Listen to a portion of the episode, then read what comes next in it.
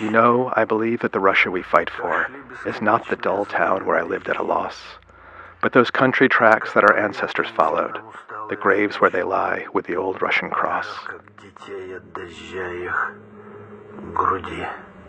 I feel that for me it was countryside Russia that first made me feel I must truly belong to the tedious miles between village and village, the tears of the widow, the women's sad song. By old Russian practice, mere fire and destruction are all we abandon behind us in war. We see alongside us the deaths of our comrades. By old Russian practice, the breast to the fore. Alyosha, till now we've been spared by the bullets. But when, for the third time, my life seemed to end, I yet still felt proud of the dearest of countries, the great bitter land I was born to defend.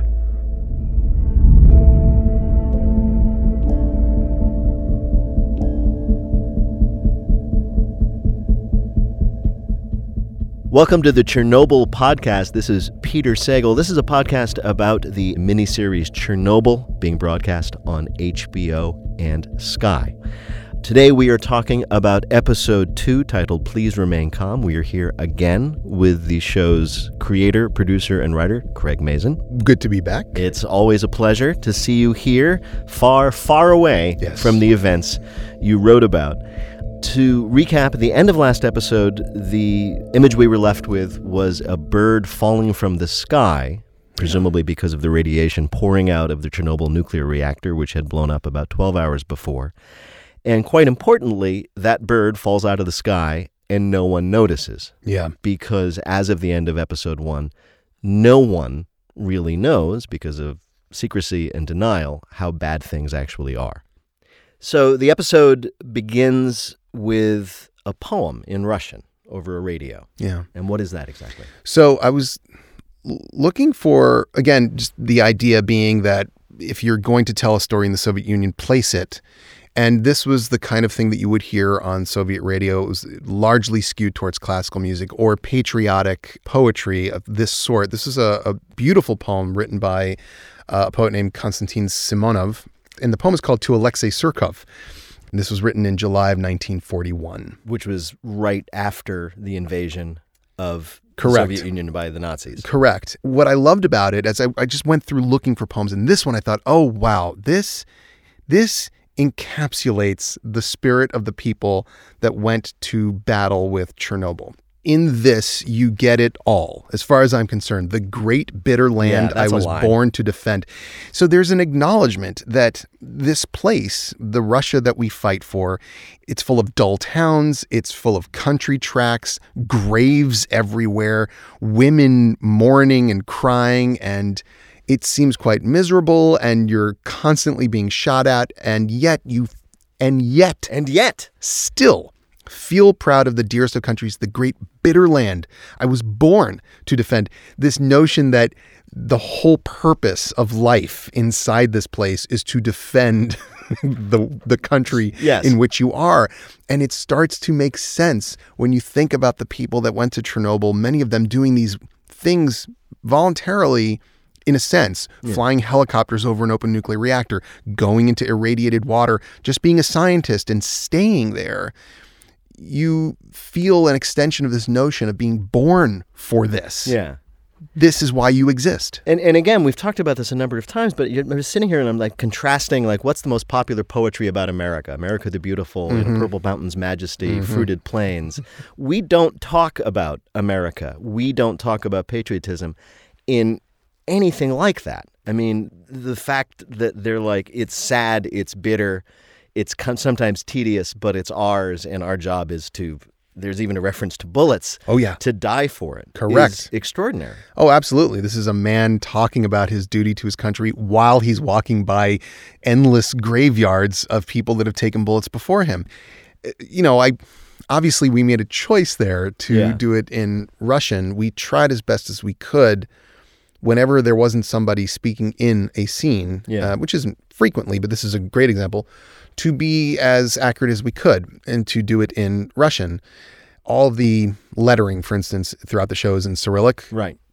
Hopefully, people get the point. Right. we don't do a lot of translating for them, Right. but it helped us situate this Yeah. story in the place. Right and we begin the episode in Belarus, right? Right. Uh, where we meet a new character, Ulana Khomyuk, Right. right? Now, we've talked in episode one of this podcast about how carefully you wanted to adhere to reality, that these were real people presented as they were doing what they did, but Ulana is a fictional character. Right. We had this uh, challenge right off the bat. There were hundreds of scientists that ultimately worked on the problem of Chernobyl.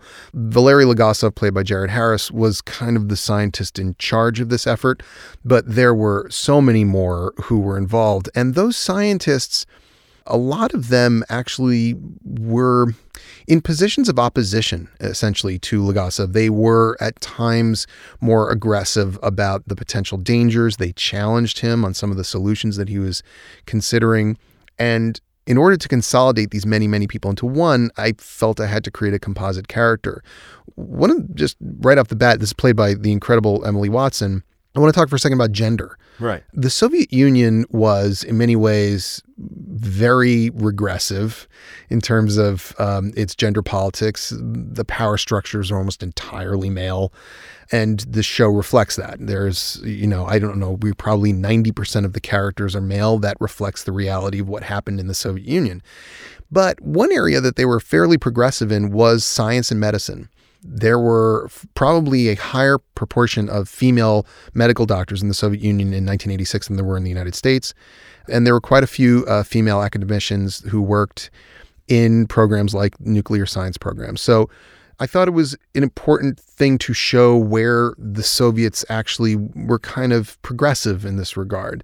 You'll see a lot of the doctors in Yeah. the show are women because that reflected the reality. So we invested a lot of this stuff into Emily's character, this sense of a check on Legasov, and also, frankly, just to get into Legasov's character, if I may, for a second. Oh, of course. So at the end of episode one, he's called by this man named Boris Shcherbina, who's Right. that's a real man, was a real man, played by uh, in this case Stellan Skarsgård, also amazing. And Shcherbina asks Legasov if he is an expert in RBMK reactors, and Legasov sort of starts to say, "I am." In fact, he wasn't. Legasov worked, he was the, you know, very high up at the Kurchatov Institute, which was the premier nuclear physics institute in the Soviet Union, but he was more in the chemistry area of things. I mean, he knew a lot about radiation and the chemistry of, of radioactive materials, but he was not really an expert on the function of an RBMK nuclear reactor, and a lot of other people were. Right. And those people very frequently had to kind of help him out and explain to him in certain ways this is why this is happening and this is why this is not. So, one of the other functions of the character of Ulana Khomyuk is to frankly be a little bit smarter, Right. be a little bit smarter, a little bit more aware, and a challenge to him to do better, as they say. So we begin the episode with Emily Watson's character in a lab. She doesn't know anything about what's happened because no one knows anything about what's happened. The town has been cut off. Right. A window is opened, a radiation detector goes off, and she very quickly understands not only that there's been an accident, but what kind of accident it was. She uses a spectrometer to figure out that a particular isotope that would come from a nuclear reactor explosion Right. is now in the air. Is that reflective of reality? Did people begin to see across the Soviet Union and Europe that something bad had happened through that method? Correct. That specific story is inspired by um, an account in Voices of Chernobyl from a nuclear physicist in which that exactly happened. They opened a window, an alarm went off. This entire institute presumed that this level of radiation they were they were detecting was the result of a leak from inside the lab. They figured out fairly quickly that it was coming from outside. And they did call Chernobyl and no one answered the phone. This was basically when when they started to realize something terrible had happened and when they started to call people would say things like nope no problem. Stop asking questions. You don't want to ask that question. It was a sort of that deal.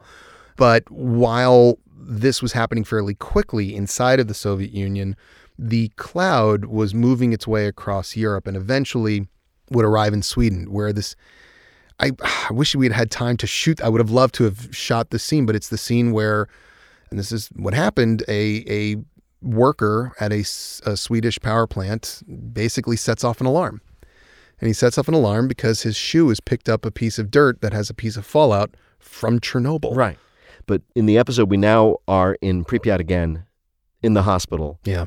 People are now finally coming to the hospital with terrible radiation burns.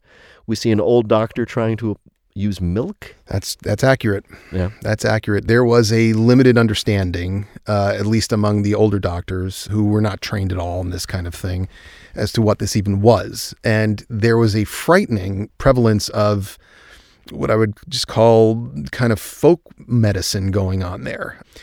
And of course, one of the other doctors realizes pretty quickly, and this is again inspired by true events, that uh, these are not normal fire burns. Which, by the way, milk is not acceptable for those either. Yeah, okay. Important note for those at home. Correct. But once they realize that these are nuclear burns, they did remove all the clothes from the firefighters and they did bring them down to the basement, and those clothes are there today. Right. It's still radioactive. Correct. Yeah. We'll get into what happened to those men uh, and some women, I guess, with the doctors themselves. So the doctors themselves re- receive radiation burns just from dealing with the patients. Yeah. This is something I find myself thinking a lot about. One of the bizarre, it seems almost unbelievable natures of radioactivity is if I if, if you become irradiated by being exposed to something like Chernobyl, then you are just as dangerous or at least dangerous Yeah. in exactly the same way whatever you were exposed to. It, it seems to like have an endless sort of contagion. Coming Yeah. back to our horror movie thing. If you've touched it, then you're contagious. If I touch you, I can get burned, and so on and so forth. Yes, depending on the circumstances, these particles we're talking about are atomic, they're subatomic, these neutrons. And when you have these particles on you and in you, just from breathing, Yeah. if I breathe these things in from smoke, they're in my body. They are now radiating inside of me outwards. Right. There's a terrible story. I mean, it's a shocking story from the night of that we contemplated shooting and just couldn't fit it in, where a guy named Gorbachenko, who's the dosimetrist in episode one, who says, "Are they bombing?" Which, by the way, a lot of people in the plant thought was that was what was going on. He rescues another guy, tries to rescue another guy who doesn't make it, and in the account. He had been carrying this guy, and the guy's hand had been loosely resting on Gorbachenko's back. And when he finally puts the guy down, he feels a burn on his back and he lifts his shirt, and there's a burn in the shape of a palm print on his back Right. because that man's hand was that radiated and it burned him in the shape of a handprint. It's just startling and terrifying. Yeah. And we'll get to more of that later and what happens to those men, which we will talk about. But let's talk about what is one of the key scenes, if not the key scene, where we start what we might think of as a more traditional story. We meet our hero, Yep. Legasov, and his counterpart, Shcherbina. Yep. This is a scene in the Kremlin. Jared Harris playing him is, is he, he seems to not know what it is he's been brought in to talk about. He doesn't know anything, just like nobody else knows anything. Yeah, he was told that there had been a minor industrial incident. Anytime there is an accident at a nuclear power plant, it's prudent for the government to make sure things are going okay. I think one of the reasons that Legasov was called was because Legasov was a rather zealous member of the party. He was considered a real Soviet and a loyalist and somebody that you could count on to just, you know, toe the party line, as they Right. say. Not to take away from his expertise. He was a brilliant scientist in his own right, but that's why he was called in. I think that is my suspicion. And the manner in which he kind of deduces that there may be something worse and the motivation to go there, this is a compression and combination of a number of events Yeah. that the way that scene unfolds is my own interpretation yeah, of things. It, it, it's it seems pretty dramatically sharp, you know, that he's Yeah. reading the, the notes. By the way, it's an amazing bit of acting on Jared Harris's part yeah. to sort of show that you just saw the worst news in the world on a piece of paper. I'm sorry. I'm so sorry. Page three, the section on casualties. Uh, a fireman was severely burned on his hand by a chunk of smooth black mineral on the ground outside the reactor building. Smooth black mineral. Graphite. There's, there's graphite on the ground. Well, There was a, a tank explosion. There's debris. Of what importance that could There's be? only one place in the entire facility where you will find graphite. Inside the core, if there's graphite on the ground outside, it means it wasn't a control system tank that exploded, it was the reactor core. It's open.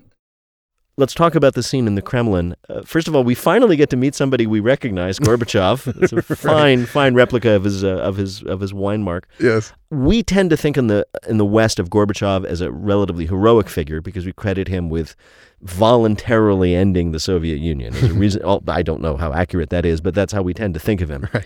He comes across as not tremendously heroic and certainly not a leader here. He comes across as yet another Soviet bureaucrat, the top Soviet bureaucrat, who seemingly, like everybody else, is concerned for his own reputation, position, and future. I I did not want to show what I think is essentially an invention of who Gorbachev was. I don't think Gorbachev was uh, a bad guy by any stretch. I mean, in the long run of Soviet premiers, certainly the Brezhnev and Andropov and Chernenko run there, he was it was good that he came along and he did a lot of good. But he was a bureaucrat. I mean, you don't become the general secretary of, of the Communist Party of the Soviet Union because you're you know, a super reformer. Yeah. Also, he just had no idea. None of them really knew.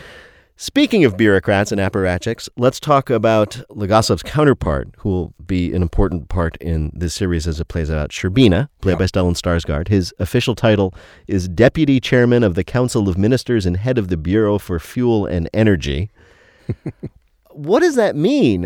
What I what I actually mean is, are, are we dealing with a very powerful man in the Soviet system? Are we dealing with a bureaucrat? Are we dealing with somebody who needs to be feared? Somebody who fears? What was his position in the power structure? Yeah, he was he was up there. Um, no one ever expected that Shcherbina would be taking over. No one. He was not that guy. He wasn't the person you talk about if if Gorbachev dies, who takes over. Right. Shcherbina. No, it- there are other guys, and there were and there were also other powerful people in the Soviet Union that we don't hear much about, like Premier Ryzhkov and.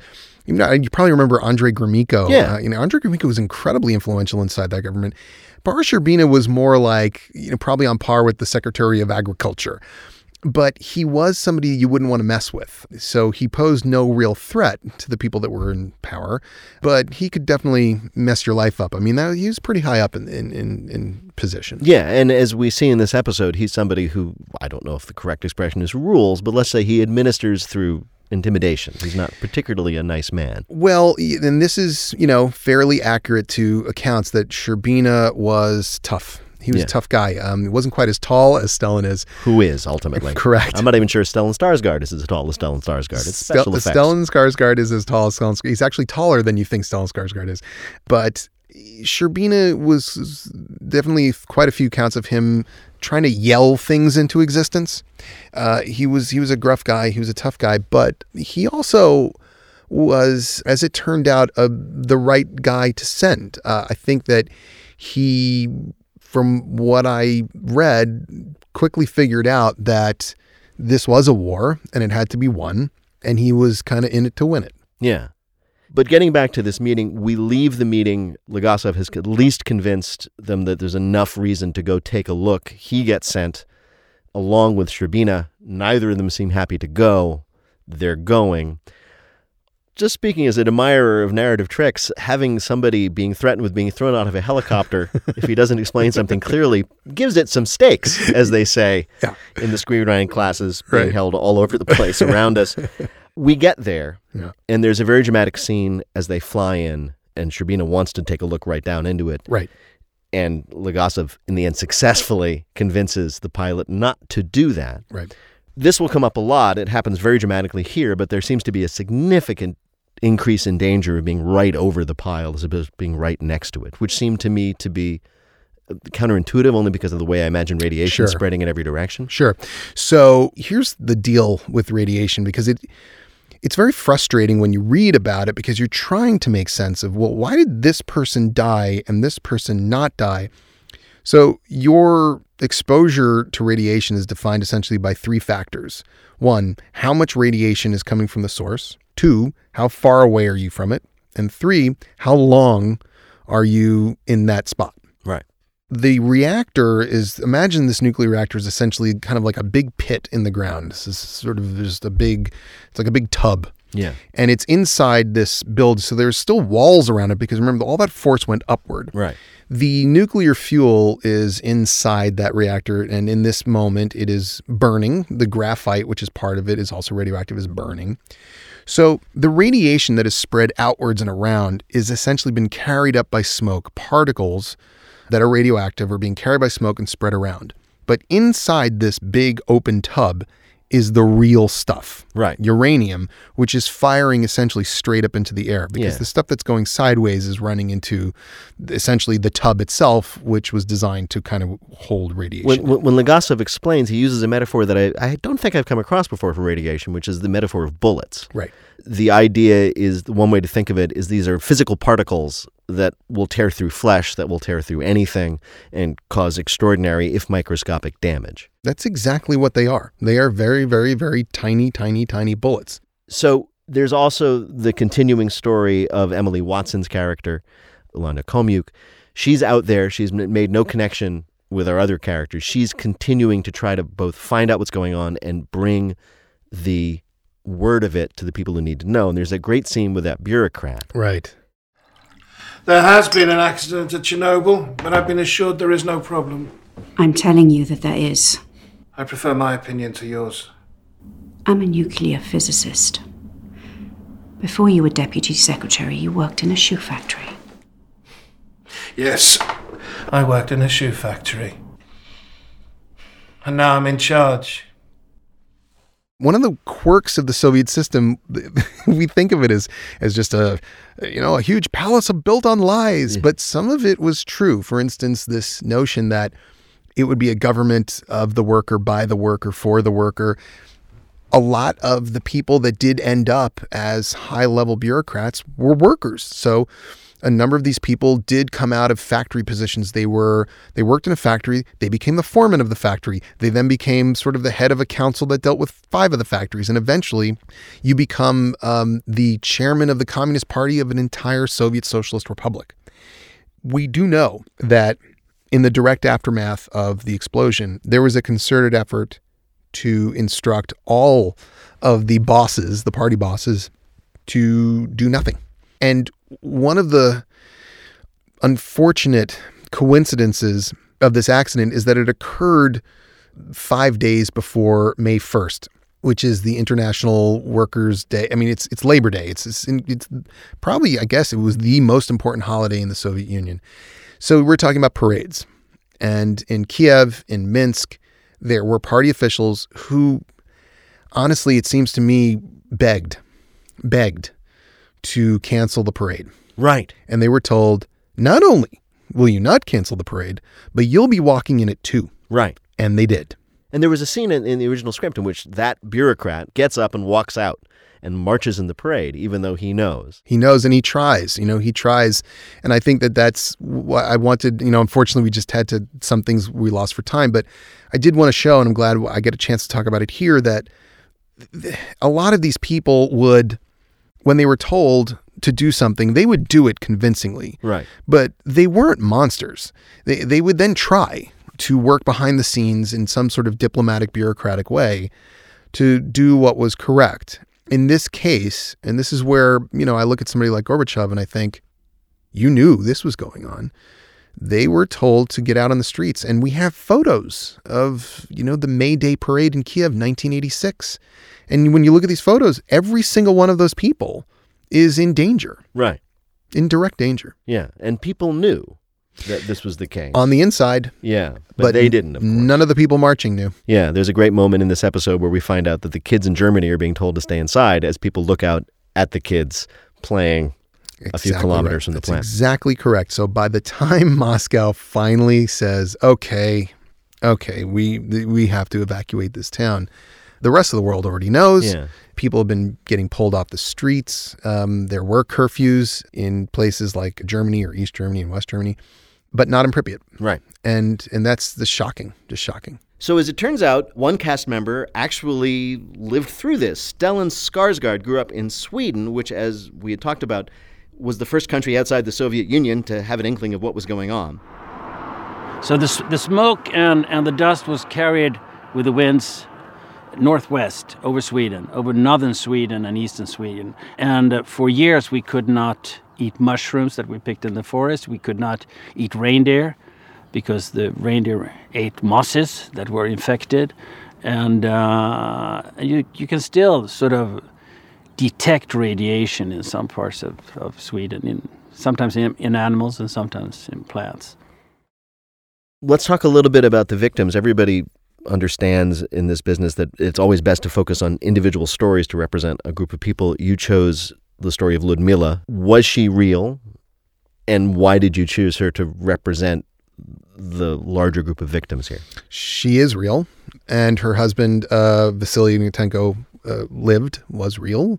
He was a firefighter, and the actions that occurred that night are are very much inspired by a story that she tells, um, that she tells in the book Voices of Chernobyl. So I really took her story. I tried to tell it as accurately as I could because it is just incredibly moving and beautiful. And I didn't really do anything to embellish it or change facts. I really just took um, what was there that she reported. And I found her story to be the most heart wrenching of all the stories that I read because it was so much about love. And characters played by um, Jessie Buckley, who, you know, in talking about this with her, she said she was she was attracted to playing this character because the character was just all about love and how love just blinds you to almost anything. And Adam Nagaitis plays her her husband Vasily, who's just kind of the paragon of heroism. And there's actually a wonderful documentary about Ludmilla also. It's a Swedish documentary. I don't know if it's findable. Ludmilla röst is what I think it is in Swedish. Anyway, it's a beautiful documentary. If anyone can find it, it's it's well worth watching. Right. We have that remarkable scene in, in the hotel. And then that great line, you know, they're standing there in the middle of a nuclear disaster, and somebody says, "Well, there's a hotel." Yeah.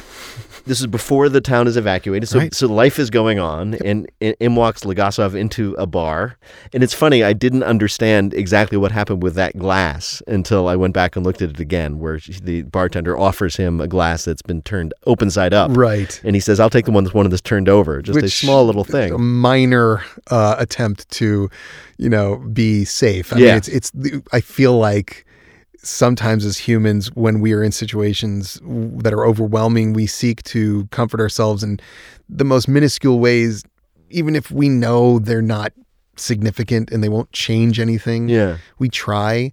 But Pripyat was functioning. Right. Um, and so this is the Polissya Hotel. It was the hotel in, Yeah. in Pripyat. We replicated it, I think, you know, the exterior of it, I mean, with the help of visual effects and so down to the down to the brick, I believe, or chunk of concrete as it were. And yeah, that's where he stayed. Yeah. And that's where they all stayed for a while, actually. Even after the evacuation, a number of the people that were supervising this an effort to put this fire out were headquartered at the Polissya Hotel. Right. Here's actor Jared Harris talking about just that. there's this couple who are there who start asking him questions about why he's there and what he's doing there and is everything all right with the site? And he has a choice at that point to tell them the truth or to lie. And it was one of the things that, that we discussed that I discussed with Johan and with Craig is that's sort of the point that he steps into the story at that point where because he lies to them about the fact that there's nothing to worry about, at that point, he owns the outcome of what's going to happen. And that he's now responsible for what's going to happen. Up until that point, he was, he was a, an innocent who was plucked from his life and plonked into this situation. But the moment that he lies, he now owns responsibility for the outcome. So they finally evacuate Pripyat. Yep. One of the things I was struck was how orderly it was. Right. And I was like, oh, you're evacuating an entire town of how many people? 50,000? 50,000. 50,000 people. 50,000 people are being evacuated from this town. And I could only think of what that would be like if they tried to do that to a similar town in America. People would be yelling, people would be complaining, people would be demanding that they're allowed to bring that or bring Calling their lawyers. Exactly. I'm not leaving, whatever. Right. We get a little bit of that later in the series, but everybody just got up and said, all right. And they climbed onto the bus. Very Soviet. So the buses were Kiev municipal buses. They expected that they were going to have to evacuate this town as they were monitoring the radiation coming from the, the plant and as they were dropping the sand and the boron and the lead, it started to get a little better. Then it started to get much worse. And they said, okay, it's time. So they were prepared. They had a thousand, I think it was a thousand Kiev buses, which is probably all of the buses in Kiev, waiting at night, just waiting. And then they eventually get a, a- the signal the next day, it's on. Right. And a caravan of a thousand buses makes its way to Pripyat. And the citizenry, by all accounts except one, so I went with all accounts, Yeah. was incredibly orderly. A- again, reflective of the society in which they lived and grew up. The police said, You're coming with us. You're getting on the bus. You can take one suitcase, no pets. You'll be back in a few days. Get on the bus. And everybody said, Okay. And I'll wait in the line and get on the bus Right. With very little protests. I mean, normally you'd look at that and say, like, oh my God, they're leading lambs to a slaughter, but really they're leading the lambs away from the slaughter. But they're doing this on a scale that, like you say, is unimaginable in the West. I mean, they went to the hospital and said, everybody out, including all the sick people. Right. And they said, okay.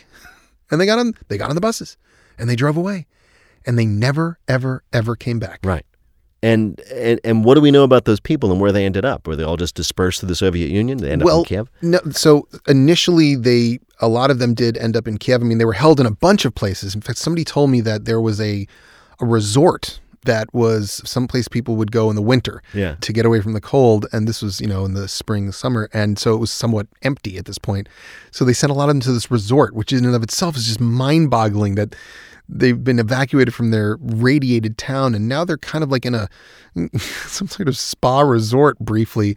But eventually what the Soviets do is they just build another city called Slavutich, which is just outside of the zone. And it's kind of like here, here's another Pripyat. Everybody go live there. And a lot of people did, in fact, go and work in Slavutich. And to this day, a lot of the people that still work at the power plant monitoring the electrical switches, because it's still part of the grid, live in Slavutich. And what's more Soviet than that? We'll just, uh, we'll do it again. Re- do over. Yeah, we'll just do it again. Nobody will say anything. Exactly. People will just go. Yeah.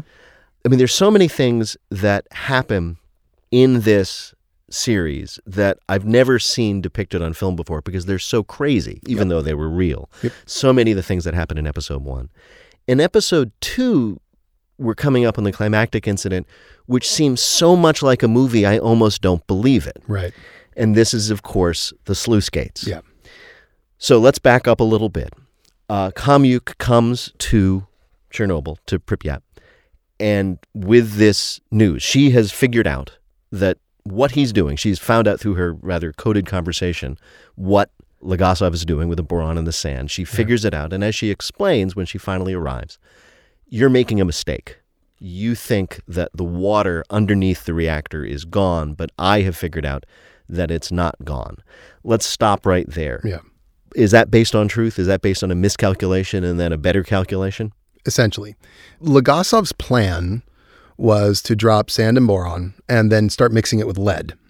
And there were actually a couple scientists who made the argument that the most effective thing to do would actually be to just let it burn out. We should t- stop and maybe for my own edification. Yeah. When we talk about the, f- the thing being on fire, there's there's really two different kinds of fire. There's one like almost traditional fire, the graphite's burning, smoke, particles, flames. That's Right. one fire. Yes. That they that's going on and they need to put out because that's spreading radiation in the form of a cloud and smoke. Right.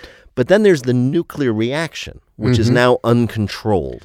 Yes. The, the control rods are gone. It's blown up. So you have all this uranium that's in a.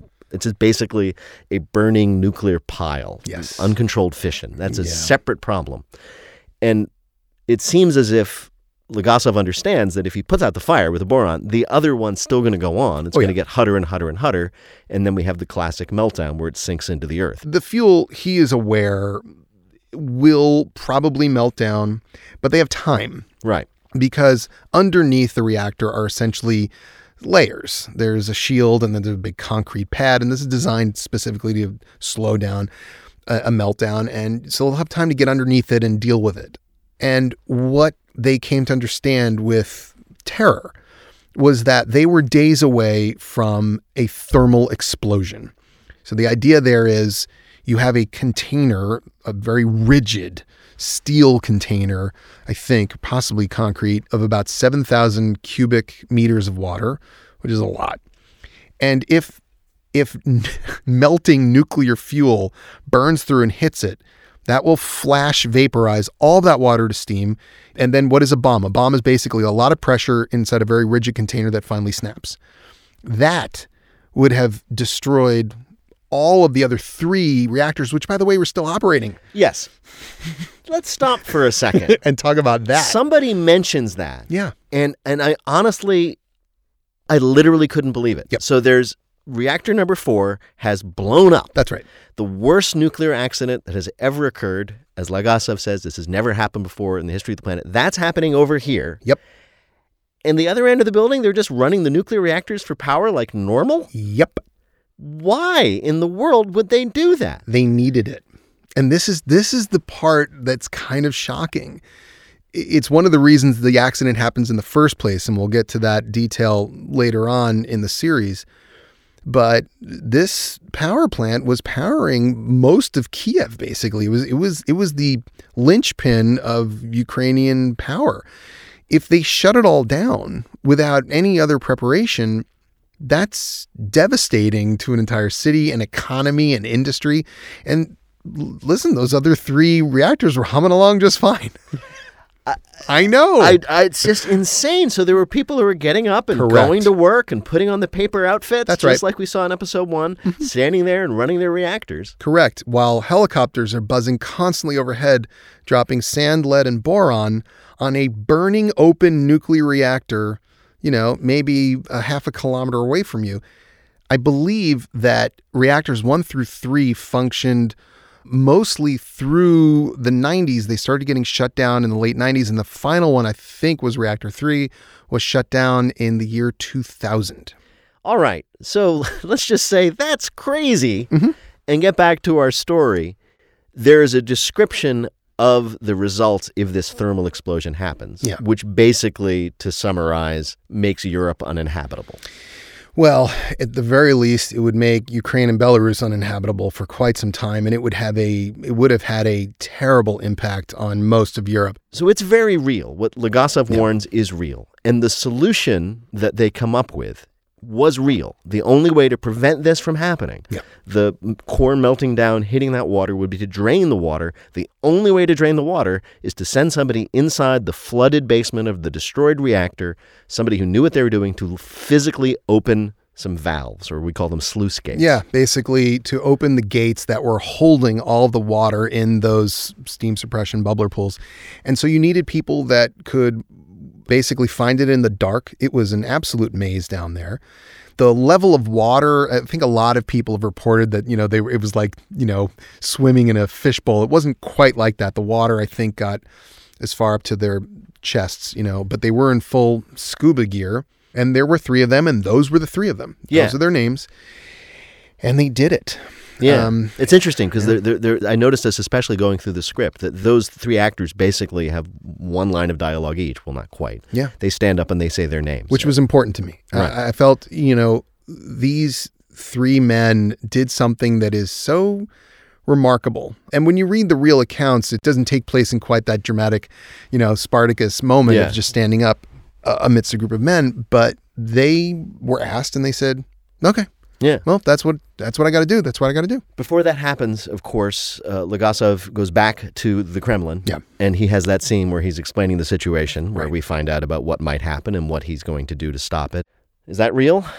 what is real is that they all knew when they came up this was hardly the only mission like this they all knew that there were certain missions where they needed to kill people that part is true and there's a phrase that they started to use called counting lives which gorbachev i think uses in this scene Yeah, and this became a running theme of counting lives, where in order to assess what they should do next, one of the factors was how many lives will we take?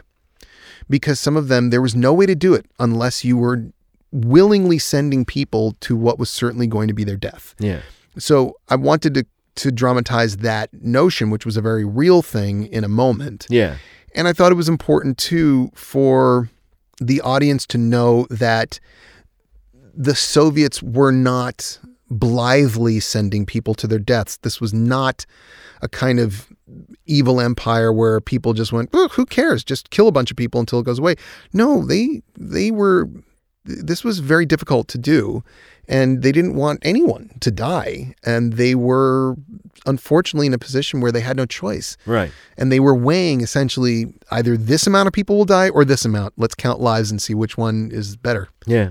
And then, of course, there's the key scene of the episode in which, having made this decision of what they have to do to prevent this disaster, they go and Legasov kind of lamely Yeah. tries to. Uh, by the way, again, props to Jared Harris because it's one thing to act nobly, it's another thing to act cravenly. and Yeah. he does both brilliantly. He really does. He's so good. And he occupied, not only did he occupy this man's mind in this remarkable and convincing way, but also his body. Yeah. There are a number of moments where he stumbles as he walks, he's clumsy, he's reticent, he's awkward. yeah. And I think that adds a lot to what is ultimately a character that we have seen but never seen kind of realistically, and that's the scientist hero. Right. Um, typically, the scientist hero is far too Yes. good looking and muscular and brave. Played by Denise Richards, for example.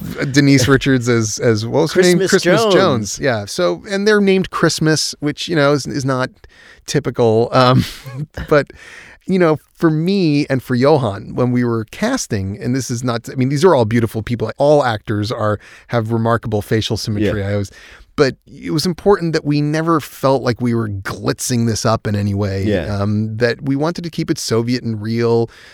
All ordinary people, and they would offer people these, as you say, lame incentives. 400 rubles, I think, plus a Yeah. medal, maybe? 400 rubles, you get uh, promotion. Yeah. There's an implication that if something should happen to you, your family would get taken care of in some way. Yeah. Sometimes. Yeah. But mostly it's nothing. Yeah. I mean, really, what they're saying is would anybody like to die for their country? Which is essentially what Shcherbina says. Yep. You know, we're the people who do this. We do what must be done. Yeah. And the and that's convincing. Did you have to, as you worked on this, put aside because I, again, I kept coming back to the difference between this very real story and the fictional stories that we've been fed about disasters, about heroes.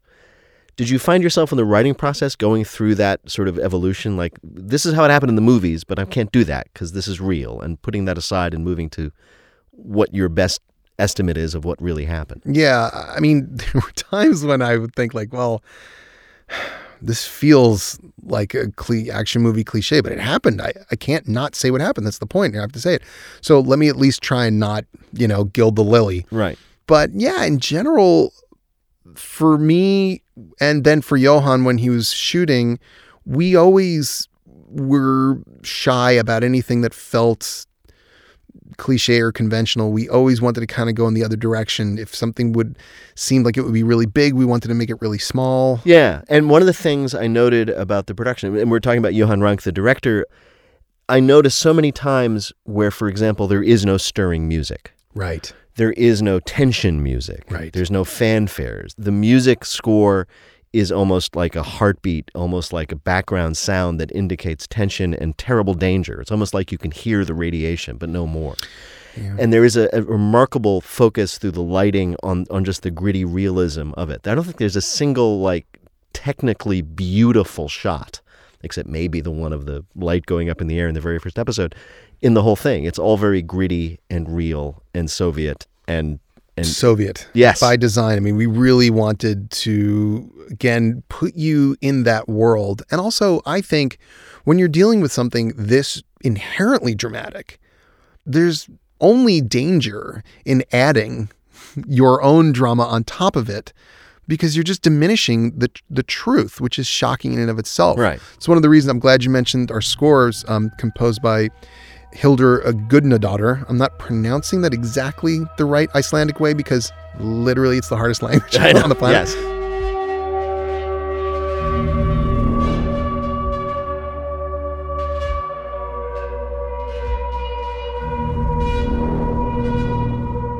But Hildur did a gorgeous job. She is a genius. And so much of what she did was to not do the normal thing. Right. Because when you go dum dum dum dum dum dum dum dum you're telling people feel things, feel Yes. things, and we really just wanted you to feel them honestly.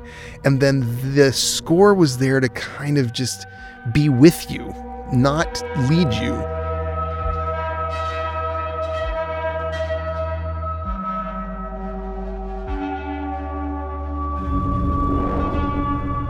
As we approach the climax of this episode, the three men go into the plant. It's dark. They've got their flashlights. It's incredibly confusing, which is, again, brilliantly depicted. Yeah. That there are pipes everywhere. It's incredibly dark, even with their torches. And the end of the episode is their flashlights all go out. Yeah. And I literally said to my wife, You've got to be kidding Yeah. me.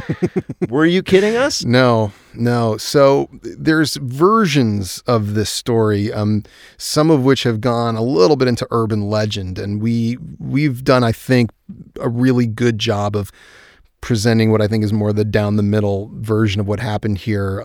So there was a moment that actually we didn't even put in that was even scarier where one of the guys reported that he sort of waved his dosimeter and he saw through like a crack uh, in in the wall something glowing and he held his dosimeter up it kind of went off the scale and Yeah. he just said to these uh, to his other guys we need to move quickly. and they started.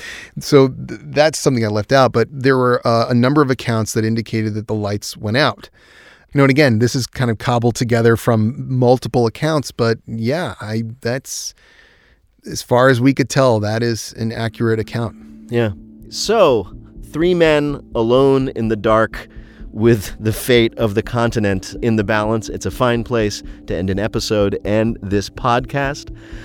I'm Peter Sagal. Uh, it's been my pleasure to host this episode of the Chernobyl podcast, along with the show's creator and writer and producer Craig Mazin.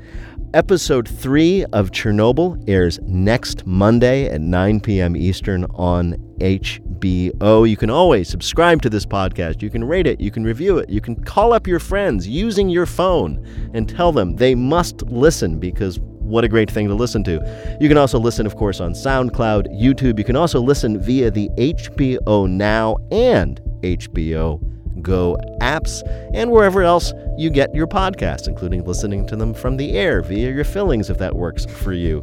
we'll be back next week with episode three of the Chernobyl podcast, talking about episode three of the Chernobyl miniseries. Thank you again, Craig.